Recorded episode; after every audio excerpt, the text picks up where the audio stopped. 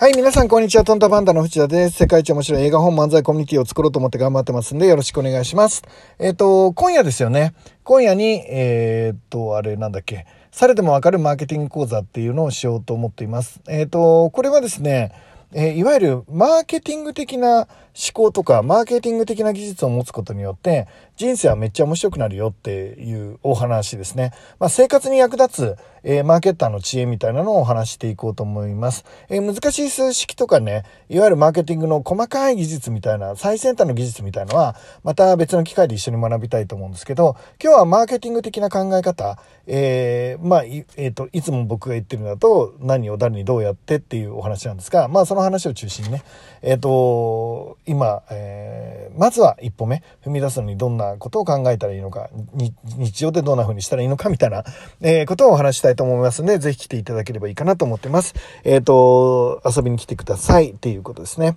で、今日はですね、昨日の続きになります。昨日は、えっ、と、僕が9月から、えつまり自分と対話するために役立つようなものをね、毎月送らせていただく、えサブスクの、えビジネスをね、始めようと思ってます。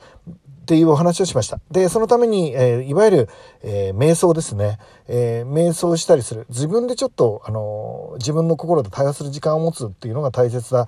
っていうのを中心に、まあ僕は10年前から活動をしていて、まあその集大成として今回サブスクを作ってみたいよという話をしました。で、その中でですね、まあその瞑想、もともと自分と対話するっていうのを、えっ、と、ライフデザインメソッドの中では、まあなんとなく、えっ、と、滲み出てるとは思うんですけど、僕はどこから取ったかっていうと、基本的に仏教から取っているんですね。で、釈迦が、えー瞑想をして、で、そして、えっ、と、真理にたどり着いたっていうお話じゃないですか。で、僕自身はもう全く仏教についてはもう浅い知識しかないので、あの、くあの間違ってること僕今から言うかもしれないので、要は僕の理解の、えっ、と、仏教についてね、ちょっとお話をさせてもらって、もう仏教超クールなので、まあ、要は2500年の英知がそこに宿ってるから、自分の人生の苦しみとか、あの、すごい役立つと思うので、勉強してみるといいですよっていうお話を昨日させてもらいました。で、えっ、と、例えば、宿泊なんていうのは、えー生きる苦しみ、えっ、と、老いる苦しみ、病気になる苦しみ、死ぬ苦しみ、えっ、と、なかなか頑張ったのに達成できない、得ることができない苦しみとか、大好きな人と別れなきゃいけない、振られちゃったり、えっ、と、死なれちゃったり、そういう苦しみとか、えっ、と、嫌なやつと会わなきゃいけない苦しみとか、っていうのを、まあ、あの、ブッダが言うわけですよね。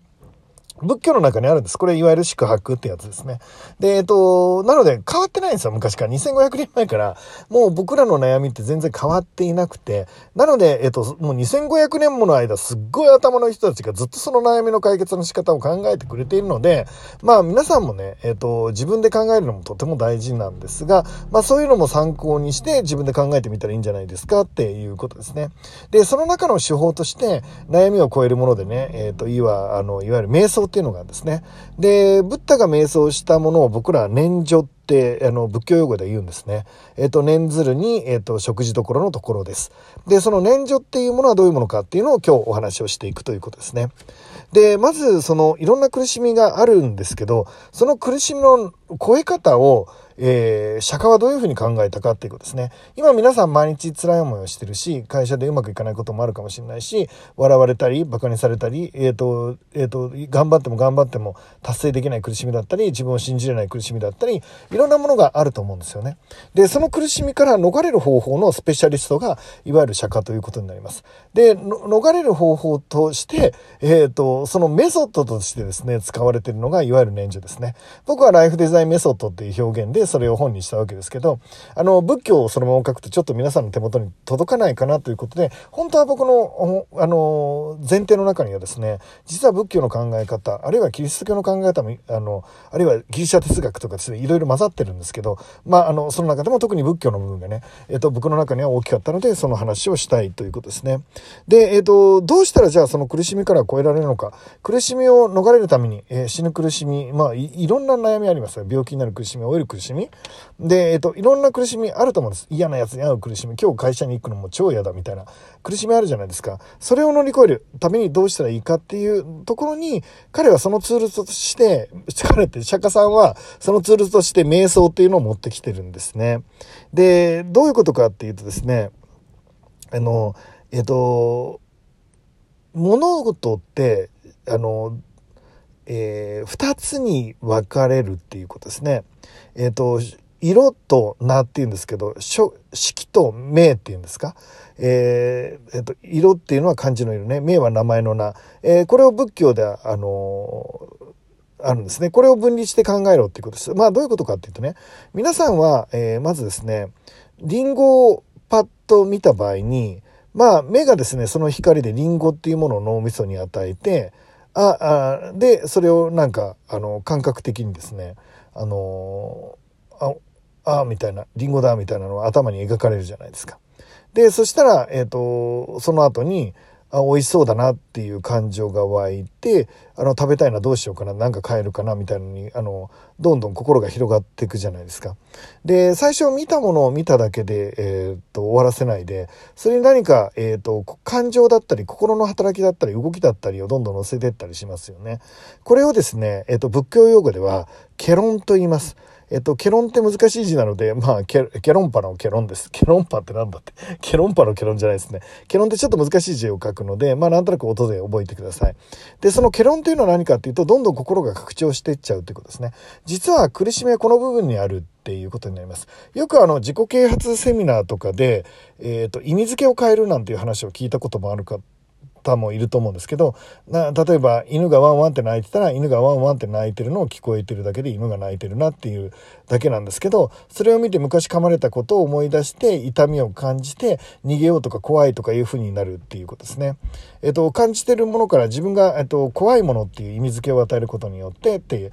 あの辛い思いを思い出してみたいなことでその意味付けを変えることによって、まあ、豊かになれるよみたいな余裕ができるよみたいなあの幸せになれるよみたいなお話はよく自己啓発セミナーでされたりそういう本でね書かれたりされてる方いると思うんですけどまああのほぼ同じことなんですね。つまり、えっと、2500万年前のブッダがすでにそのことには気づいています。えっと、自分の中で心で瞑想していくうちに、えー、人間の心は、の中でですね、えーなんか感じるものっていうのはあの移行してってそして、えっと、心の中がどんどん広がっていっちゃうことを、えー、ケロンと言ってですね、えー、つまりそのケロンが、えー、苦しみを与えてるってことです。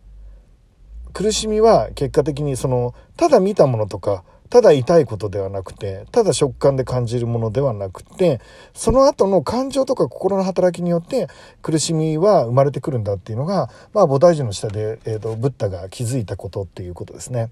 で、で、さっき言ったように意味付けを変えるっていう、えー、考え方が最近の自己啓発セミナーでは多いと思うんですが、えっ、ー、と、僕の見立てでは、ブッダは違う取り組みをしています。えっ、ー、と、釈迦はどうしたかっていうとですね、えそれが、え一回全部見るっていう 作業です。えっ、とね、全部をしっかり客観的に見る。そして、把握した後にリリースするんですね。つまり、リリースっていう考え方が手放すですね。リリースっていう考え方が、この仏教の面白い点だと思います。で、今、えっ、ー、と、要は客観的に皆さんが起きてることありますよね。目に入ってきたもの、えー、あるいは、痛みっていうんですかね。えっ、ー、と、実際に体で感じるようなもの。えっ、と、まあ、アンテナっていうんですかね。自分が、あの、受け取った、その信号を受け取って、あの、本当に五感で痛いとか、あの寒いとか、まあ、そういうのを感じるっていうことそれから、えーと、その後に感情が乗って心が動いていくっていうことになるんですけどこれをですね見るんですね。それを観察するっていう技術がいわゆるブッダの瞑想になります。要はトレーニングなんです。でその今あるものをそのままあるがままに、えっと、とりあえず捉えるっていうのが、えっと、仏教の瞑想になるっていうことですね。で、今回、えっ、ー、と、僕はですね、えっ、ー、と、自分なりにその瞑想とか座禅とか、いわゆるその仏教的なものをですね、少し技術として勉強する、正確に言うとトレーニングを積んでみようかなと思ってます。皆さんとレベルは一緒なので、これから僕も一緒にやっていこうと思うんです。僕も頭でっかちになってると思うので、この点に関しては、えっ、ー、と、もうちょっと自分自らですね、勉強していこうかなって思っています。で、えっ、と、まとめるとですね、え仏教っていうのは、え苦しみから逃れるためにブッダが作ったあブッダが見つけた真理で、で、それはですね、えっ、ー、と、まず観察するところで苦しみから逃れることができると。客観的に自分の苦しみを見ることによって、えっ、ー、と、まずは第一ステージが OK と。で、えー、これは、えー、自分の感情なのか、それとも心が覚えてるのか、本当にただ、えー、見たものそのままなのか、感覚的に痛いのか、で、熱いのか、ということですね。で、これらを、えーと、客観的に見れるようにする、あの、あのトレーニングが瞑想ということになります。で、えっ、ー、と、弛緩って言うんですけど、まあ、これちょっとまたいずれお話したいんですが、そのトレーニング方法は普通に、あの、もう出来上がってて、まあ、それがいわゆる座禅になってくる、瞑想になってくるわけですけど、で、えっ、ー、と、まず、ここで一番言いたいことは、えー、現実を見据えるっていうことですね。現実を見ることができる。えっ、ー、と、これが感情なのか、えっ、ー、と、現、えっ、と、実際のかん、え受けてる、まあ、痛みなのか、見えているものなのかっていうのをちゃんと、えっ、と、把握するっていうのが第一歩です。で、これがほとんどの人が把握できてないので、一緒くたになってるんですけど、ブッダはそれをセパレートすることができるんですね。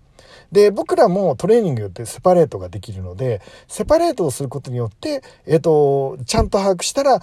次にリリースするトレーニングになるっていうことです。これによって何者にも動じないっていう、苦しみから逃れる人になれるっていうことですね。この二つがセットということになります。把握することとリリースすることね。で、えっと、今回は、えっと、サブスクをね、秋から始めることによって、えっと、そのトレーニングをみんなと一緒に積んでいきたいと思います。で、えっと、心もスッキリするし、えっと、やる気にもなるし、幸せにもなるし、安心感も得られるし、不安も、えっと、少なくなっていくし、えっと、苦しみも少なくなっていくし、で、楽しみも増えていくし、で、そんなね、えっと、自分の人生にできたらいいかなと思っています。で、そのために秋からやろうと思ってるっていうことですね。ちょっとあの、この2日難しいこと言っちゃったかな。ちょっと分かりにくいこと言っちゃったし、大体僕の理解が浅いので、えっと、きっと皆さんに伝わりにくかったと思うんですけど、僕もあの、しっかり勉強しながら、なぜ僕がこれをやってるかを今後も伝えていきたいと思います。ということで今日も最高の一日にしましょういってらっしゃい